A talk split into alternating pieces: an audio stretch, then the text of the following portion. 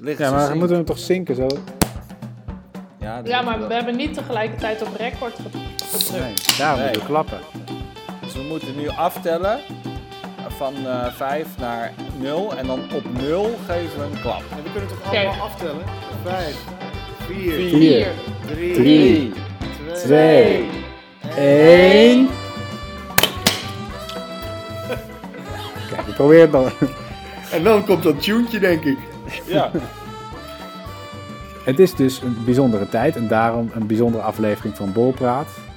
Eh, maar weer niet zo bijzonder eh, in, de, in de zin dat elke podcast die tegenwoordig uitzendt inmiddels wel een, een, een, een, een digitale hangout versie heeft opgenomen.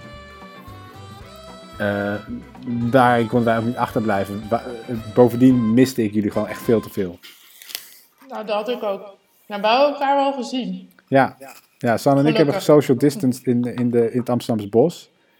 Eh, twee dagen later eh, eh, kregen we van de premier op onze lazer dat, eh, dat we te veel, eh, te veel eh, Dat in de bossen en de parken waren. aan het hangen waren. Ja, ik dacht ook, we doen gewoon één aflevering en we kunnen Ja. dit natuurlijk gewoon eh elke jullie week één aflevering op deze manier doen.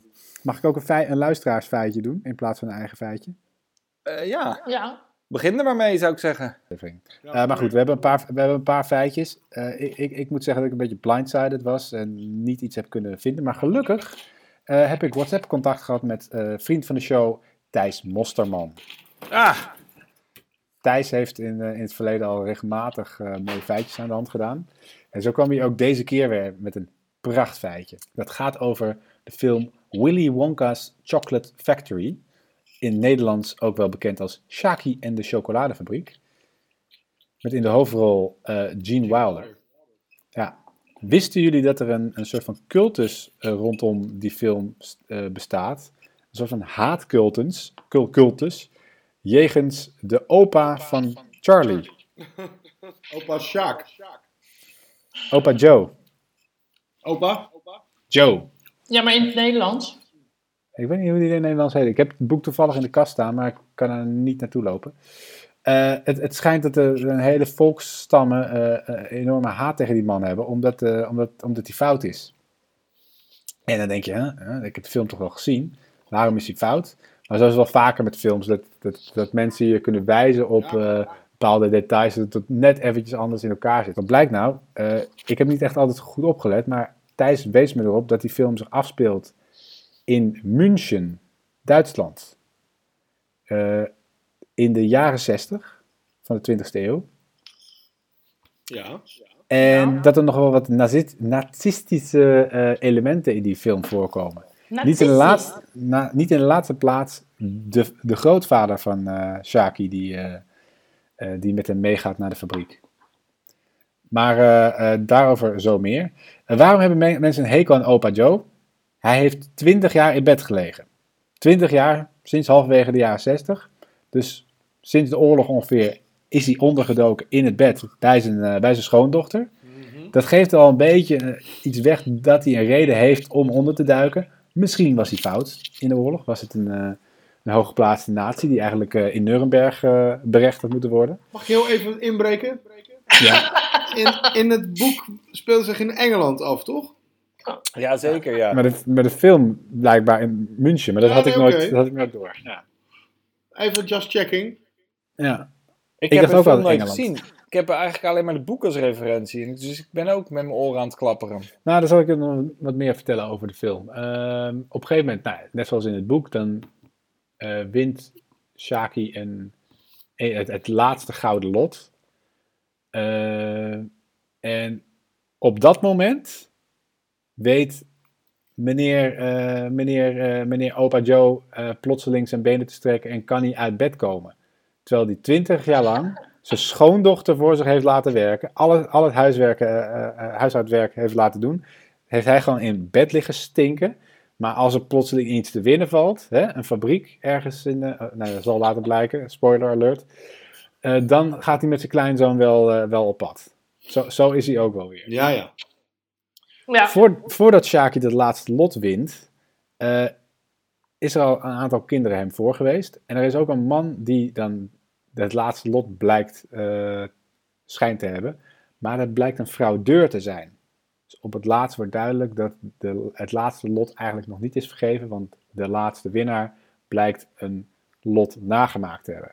En dan zie je daar een foto van in de krant en Thijs wees me erop dat die foto van die man in de krant niemand minder is dan Martin Bormann, de Nou. hooggeplaatste nazi. Lucas, jij weet dit. Nee, Martin Borman eh, wist ik ook niet.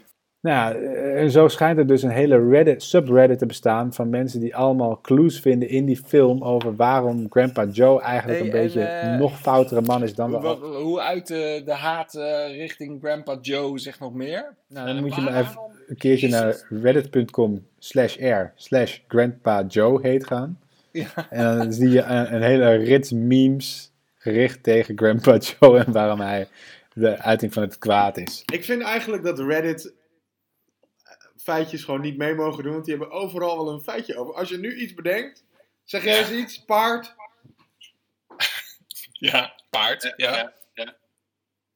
Hup. Zeg Reddit, iets- zeg- paard. nee, gewoon, zeg eens, noem eens een merk. Ja. Fanta. Iets met, als je nu, nu zoekt op Fanta en paard, dan kan je, zie je bij Reddit waarschijnlijk gewoon een hele thread met het Fanta paard. Ja, ja, ja.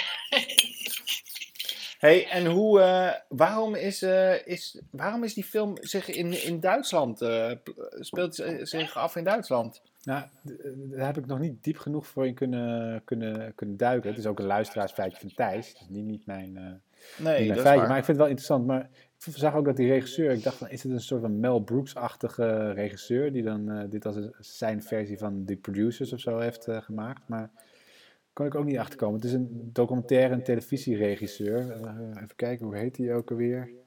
Ik heb wel een feitje in een feitje. Ja. Nu jij het over Mel Brooks hebt, Ja. eh, wist jij dat Albert Brooks. Ken je Albert Brooks nog? Albert Brooks is ook een, een regisseur en een comedian. En hij speelde Ja. ook in Drive bijvoorbeeld. Had hij ineens weer een soort comeback. Oh, de, de- die garage-directeur. Ja, maar hij had ook. eh, hij heeft in de jaren 70, begin jaren 70 was hij zo'n soort. Ja, schurkte die een beetje tegen het eh SNE aan. Mhm. eh, SNL aan. En, eh, maar hij was.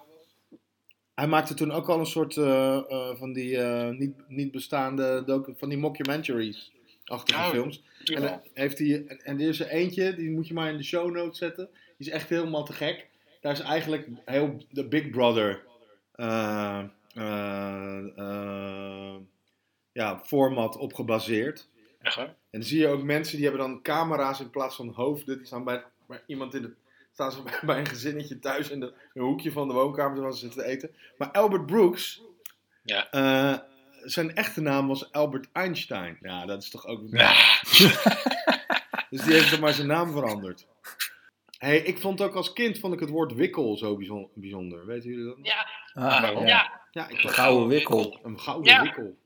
Ja. Ik heb nog nooit van een wikkel Nog gehoord. nooit van een wikkel gehoord. Wat is Nee. een wikkel? Over viraal gaan hebben we het toch, jongens? Hè? Ja. De hele tijd. En memes. Ik wou het eh, deze week eigenlijk hebben over een van de eerste virale memes die eh, de wereld rondging. Bird is evil. Nee, het is niet. eh, nee, het- was nog voor het internet. Het was een eh, analoge meme die eh, rondging. Het heet eh, eh, Kilroy was here. Oh ja.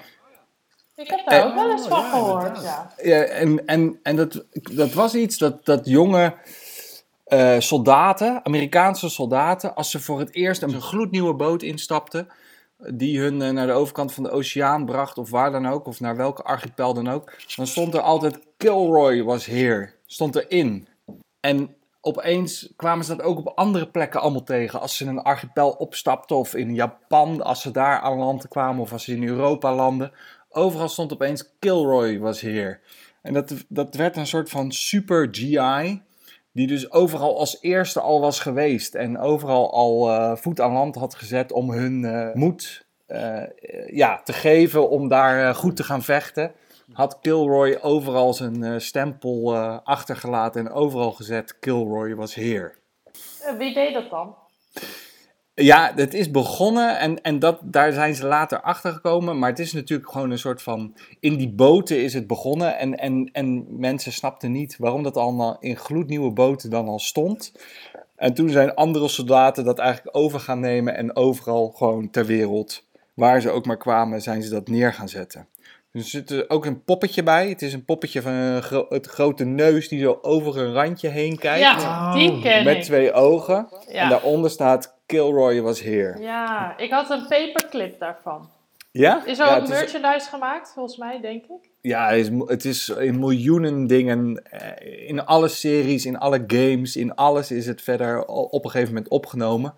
Maar het komt vandaan bij James J. Kilroy.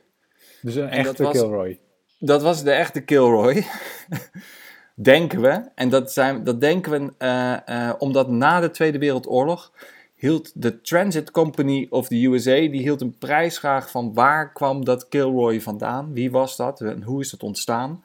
En als prijs hadden ze een echte trolleycar ingezet. Dus je kon een echte tramwagon winnen. Best wel een grote prijs. Dus de, er hebben zich ook eh 40 mannen hebben zich aangemeld dat zij de echte Kilroy waren. Maar uiteindelijk eh, bleek James J. Kilroy met het beste verhaal op de prop te komen. En daarom denken wij nog steeds dat James J. Kilroy de echte Kilroy was heer was. Maar hij heet ook zo, dus... Hij heet ook zo, maar eh, de 39 van die andere mannen heten ook zo. Dus Oh, da- daar oh. lag het niet aan. Oké. Ah, Oké, maar, eh, eh, maar als ik het goed begrijp, was het dus een meme in de zin van dat Kilroy heeft het een paar keer echt geplaatst. En er zijn anderen Ja. zijn dat gewoon na gaan doen. Zodat het Ja. leek alsof Kilroy echt overal geweest was. Ja, het is dus echt een soort meme die viraal ging Mooi. in de Tweede Wereldoorlog. eh, ja, over de hele wereld ook. En het verhaal van James Kilroy was dat hij ehm eh, klinknagelmonteur en inspecteur was van boten die eh, eh, ja, dus GI's de wereld over moest sturen. Hmm. En die eh, klinknagel mensen die werden per klinknagel betaald. Dus zij werkten dan een rijtje af en zij zetten dan als ze gingen lunchen of ze stopten, dan zetten ze ja, ik was tot hier. Maar dan kwam er iemand anders en die veegde dat krijtje uit en die zette nee, hij was tot hier. En dan heb ik er weer vijf klinknagels bij die er bij mij bij betaald worden.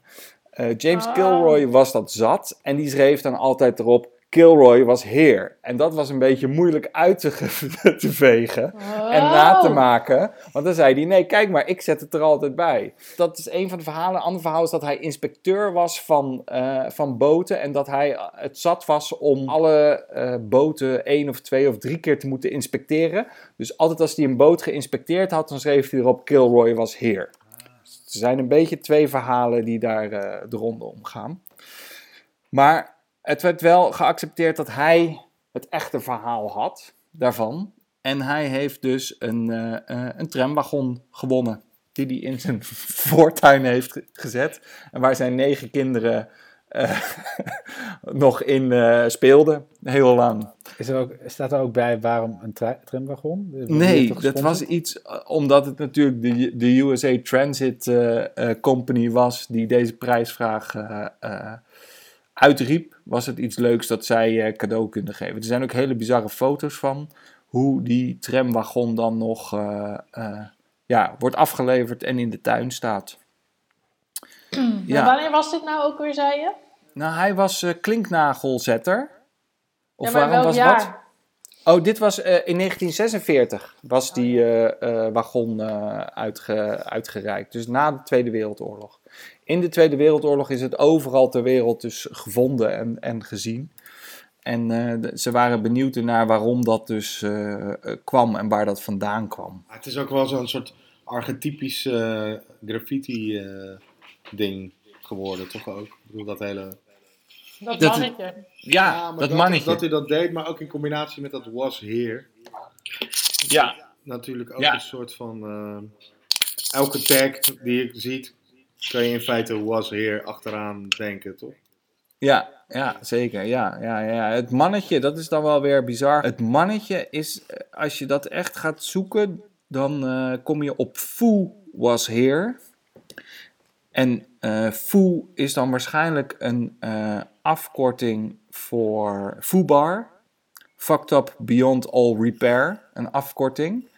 En FUBAR dat was eigenlijk een omschrijving van eh, hoe is de situatie. En dan zeiden eh, soldaten in de oorlog altijd tegen elkaar, ja, FUBAR. Ja. Oh, dat ga ik ook doen. Dat is Ja. een speciale eh, eenheid, uitroep, toch? Oh, n- ja, de- nee, ik weet het gewoon dat het gewoon iedereen kon het tegen elkaar zeggen. Oh, En Fu was here eh, komt dan eigenlijk al terug uit de Eerste Wereldoorlog, waar eh, Kilroy was here in de Tweede Wereldoorlog was.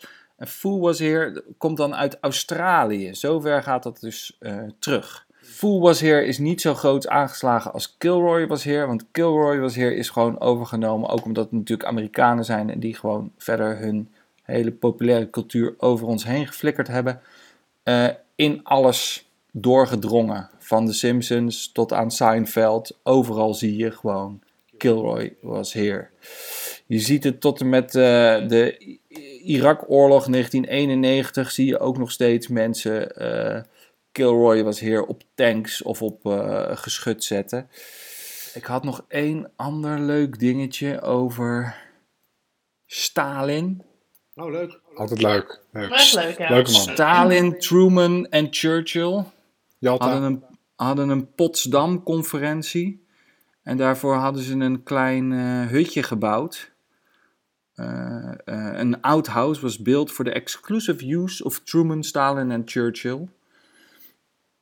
And the first person to use it was Stalin. Toen hij terugkwam uit dat huisje, toen zei hij: Who is Kilroy in het Russisch? Um, het is in andere populaire cultuur allemaal verder nog uitgewerkt. Het was een uh, film. Het was in Nederland was het een platenlabel, Kilroy, van Johnny Hoes. Oh ja. En nu snap ik dus ook het reisbureau. En uiteindelijk ook het Scandinavische reisbureau Kilroy is ook vernoemd naar James J. Kilroy. Ja. Mm. Neem even een volle hap eten in je mond. Camille en Sanne. Mag ik vragen wat voor horloges jullie hebben?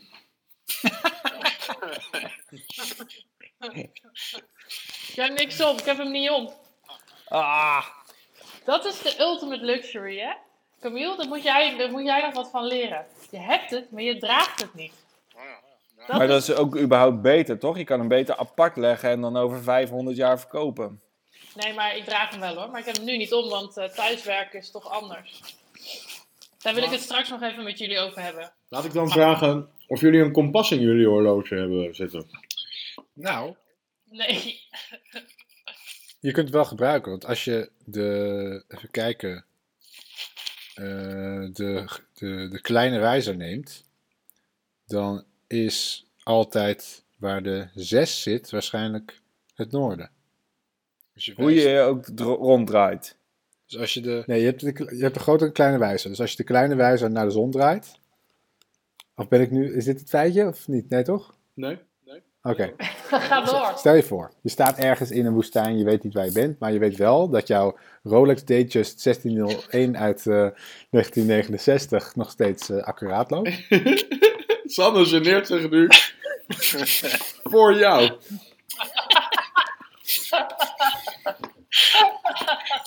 Ruben stelt een vraag, ik beantwoord hem alleen. Nee, heel goed. Hey, dan wijs je met de kleine wijzer naar de zon.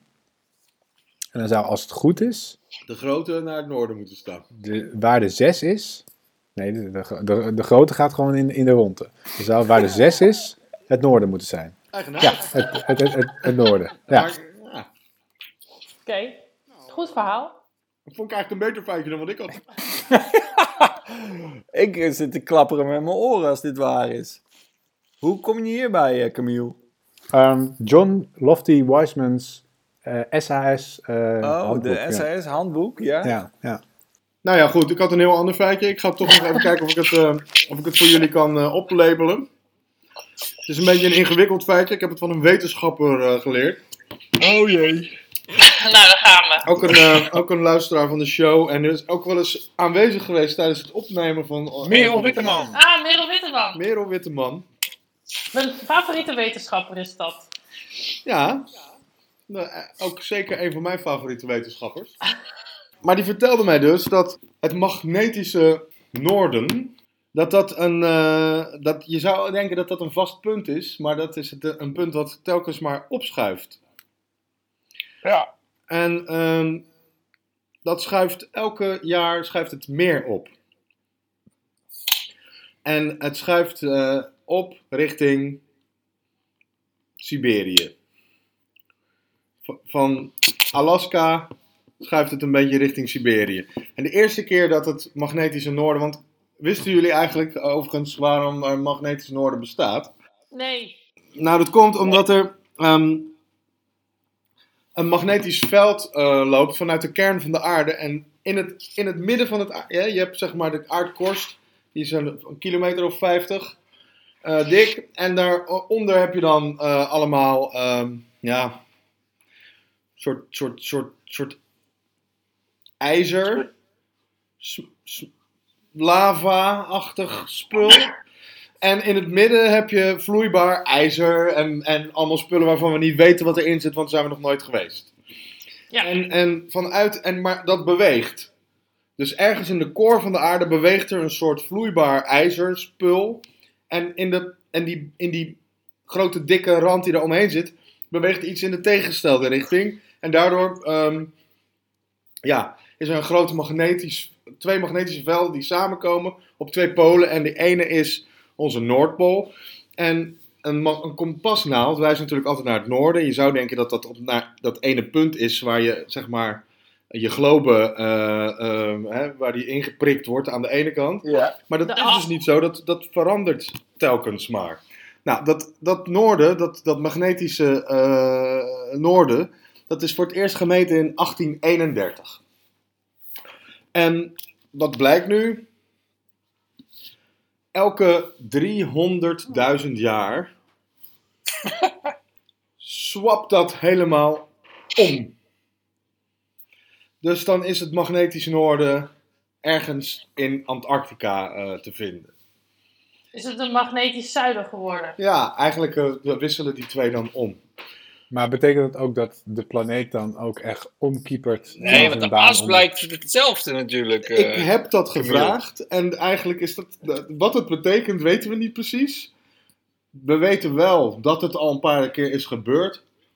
En dat kunnen ze zien aan hoe lavagesteente, eh wat bijvoorbeeld eh, Gran Canaria is, een, eh, eh, is gemaakt van lavasteen. En daaraan kunnen ze zien dat de gedragingen van het lava eh, anders zijn dan lava op een ander op moment is, uit de aarde is komen, gekomen en, la- en, en gestold is. Die heeft een andere, ja, die, dat ligt onder een andere hoek of zoiets. Ah, Waardoor je kan zien dat het magnetische middelpunt, of, of het magnetische noorden een ander punt had dan eh, dat op het moment dat Gran Canaria was gemaakt bijvoorbeeld. Nou, ehm, maar het gekke is dus dat elke 300.000 jaar wisselen die twee om, maar het is nu al 780.000 jaar niet gebeurd. Oh, En daarom is het dus- dus ook zo dat, ook omdat nu elk jaar, volgens mij het, is het in het laatste jaar 200 kilometer opgeschoven of zoiets. shit. Ja, dat, dat eh, hoe noem je dat? Als iets zo eh, op, op deze manier. Exponentieel, Exponentieel. Ruf. Dat hadden we moeten leren deze tijd. Goeie, Ja. dat is Ja. inderdaad exponentieel eh, eh, groeit die afstand. Dat het, dat het noordpunt ver- zich verlegt. En elke vijf jaar wordt dat, noord, wordt, wordt dat magnetische noorden bijgesteld. Maar nu gaat het dus vaker bijgesteld worden, omdat het zo veel is. Dus, eh, en, het, en het is ook handig, want bijvoorbeeld al het vliegverkeer is, eh, is eh, daarop eh, afgestemd op wat het ja, op wat het magnetische noorden is. Want daar vandaan beginnen ook de lengtegraden natuurlijk. Te, te, Ja. te- nou ja, Maar de as van de aarde blijft natuurlijk wel hetzelfde, de as toch? blijft hetzelfde, maar het, de, de, kijk, Ja. de, de- er gebeurt iets doordat de. ehm, ja, als je, een, als je met een vliegtuig een uur vliegt, heb ik in het gezien in een soort simulatie, zou je vanwege eh, de verandering van het magnetische noorden eh, ten opzichte van een jaar eerder, 100 kilometer verder uitkomen dan, Oh, waar, shit. dan waar je... Nou ja, goed. Dus dat moet altijd bijgesteld worden. Maar eh, Ik begrijp opeens voor het eerst dat die twee dingen helemaal niks met elkaar te maken hebben. Gewoon zeg maar het punt van waar de aarde draait en het magnetische noorden zijn twee hele andere dingen. dat zijn, ja, dat, er is geen magnetisch noorden. Punt. Jawel. Nee, oké, precies. Dat is er wel, maar dat ver- ver- Het, het verandert, verandert er telkens, eh, ja. De hele tijd. ja. Ja, dat is eigenlijk mijn feitje. Ja. En ik ben ook wel onder de indruk over gewoon dat er zoveel dingen zijn die je gewoon echt niet weet, zeg maar. Nee, Er zijn heel veel dingen die je niet weet. gelukkig altijd nog meer. Er zijn veel meer dingen die je niet weet eigenlijk.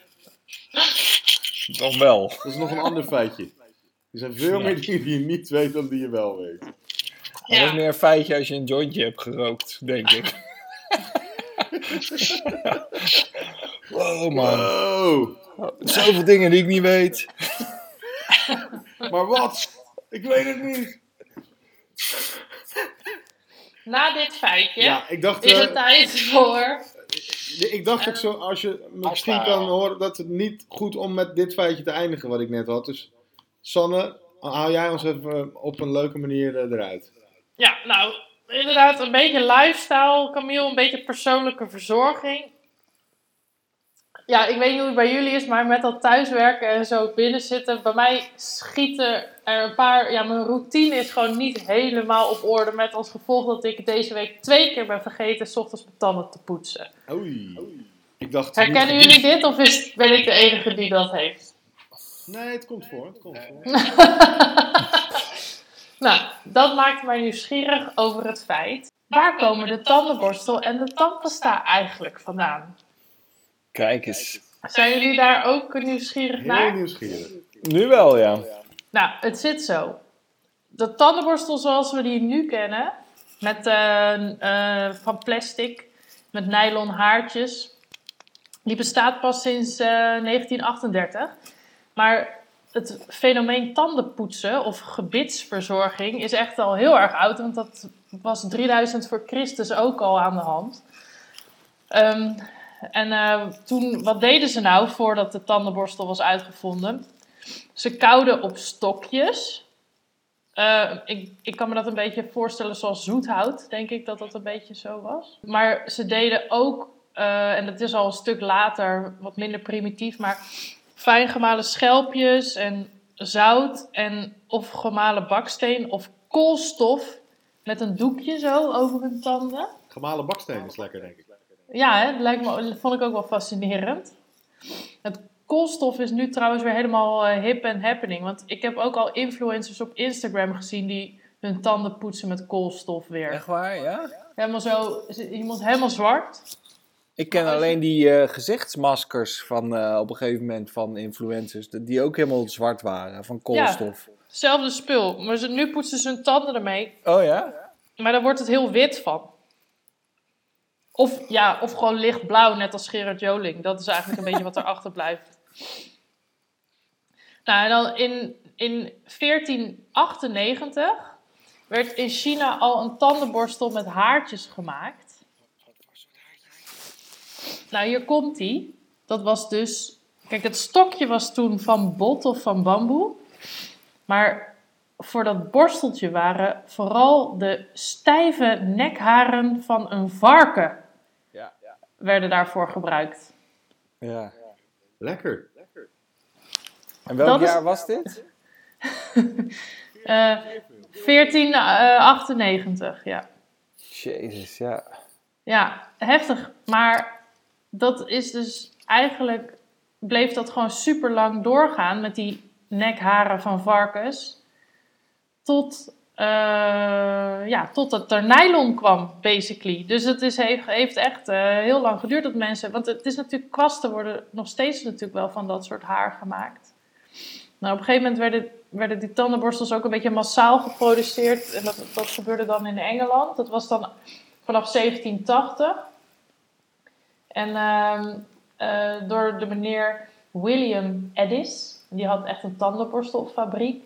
Eh, eh, maar, en die maakte ze ook nog steeds van, eh, van varkenshaar. En de, vooral het Siberische wilde zwijn schijnt goede haartjes te hebben gehad.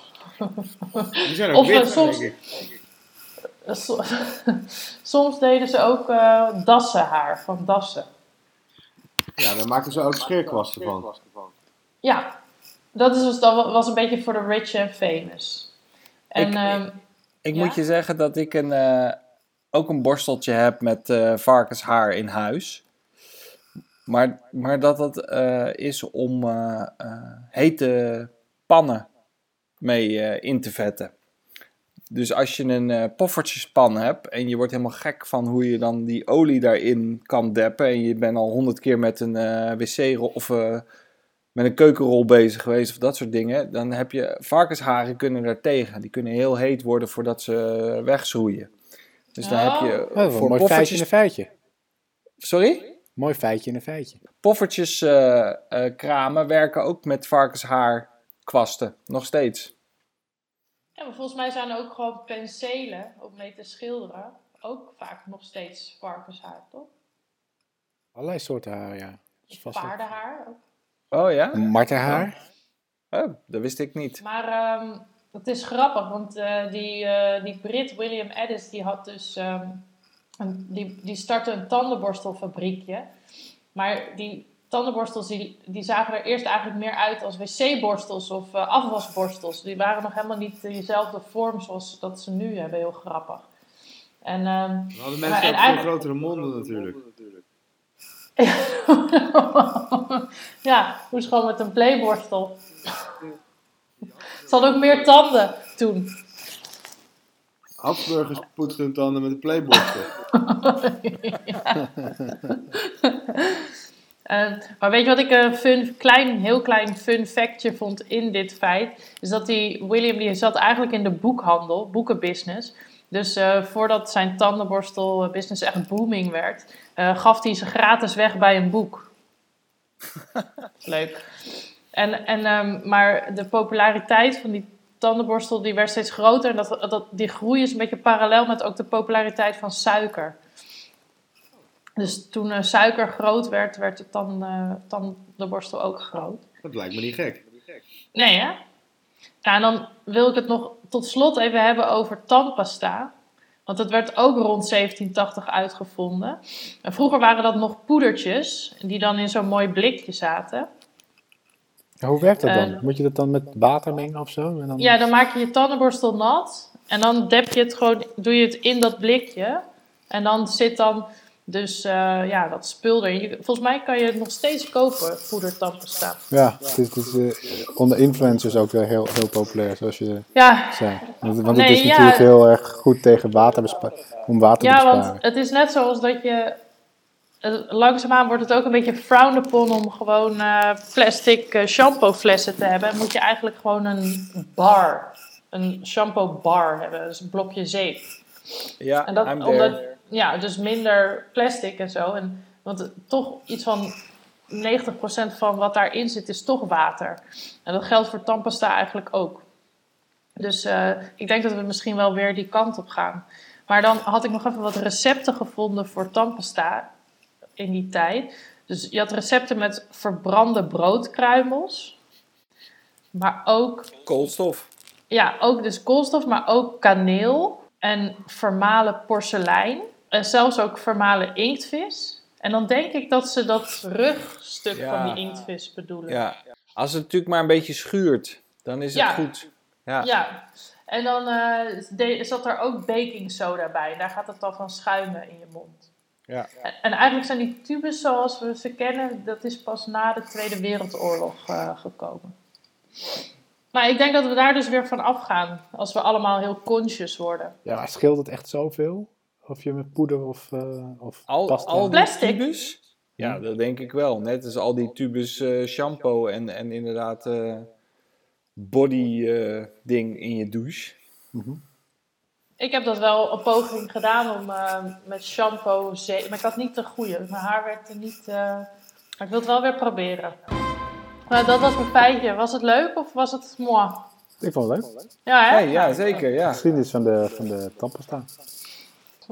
Maar eh, ik vond wel eh, het idee om zeg maar met de stijve nekharen van een Nou, ik heb, ja, ik heb net even gekeken. Maar die haren zijn dus ook wit. Ja, Dus dat, die tandenborstels hadden al witte haren. ja, En dat die- scheelt wel. Als die ne- nekharen van die wilde zwijnen, Siberische wilde zwijnen, zwart waren, hadden we nu misschien zwarte tandenborstelharen gehad. Oh, dat zou kunnen, ja. Nee. Something to think about. Something to think about. Nou, het was weer een gezellige aflevering. Heb jij nou zoiets van, eh, ik heb ook een feitje, of eh, wat een onzin? Laat het ons weten. Op, eh, Of van een goede geluidskwaliteit. Laat het ons ook weten. Hartstikke mooi. Ik vind dat iedereen die ook luistert naar een uur met, eh, met iPhone-oortjes opgenomen podcast, chapeau. Chapeau. Vertel al je vrienden via Facebook, Instagram, Twitter en de, de ouderwetse hangouts dat, dat er een vette podcast is die Borrelpraat heet. Shout-out naar Anouk. Bedankt dat je ook deze week weer naar ons geluisterd hebt. Ehm, de Noogle Collective is zoals elke keer verantwoordelijk voor de begin- en eindtune. En dit programma werd gemaakt door eh Rufus Ketting, Sanne van Ettinger, Jaap Hermans en mezelf, Camille Bulder. Tot de Cheers. volgende keer. Oké, moeten we nog tot vijf tellen? Nee, toch? Oh, Hoe vaak wil jij dat doen, joh? Wacht, ik moet Nou, even- ik, ik vind het wel fijn hoor, om nog een soort eindcue te krijgen, wie weet. Nou, ik, doe, ik begin het niet meer hoor. Ik heb het vaak genoeg gezegd. Vijf, Vier, drie, twee, twee, één.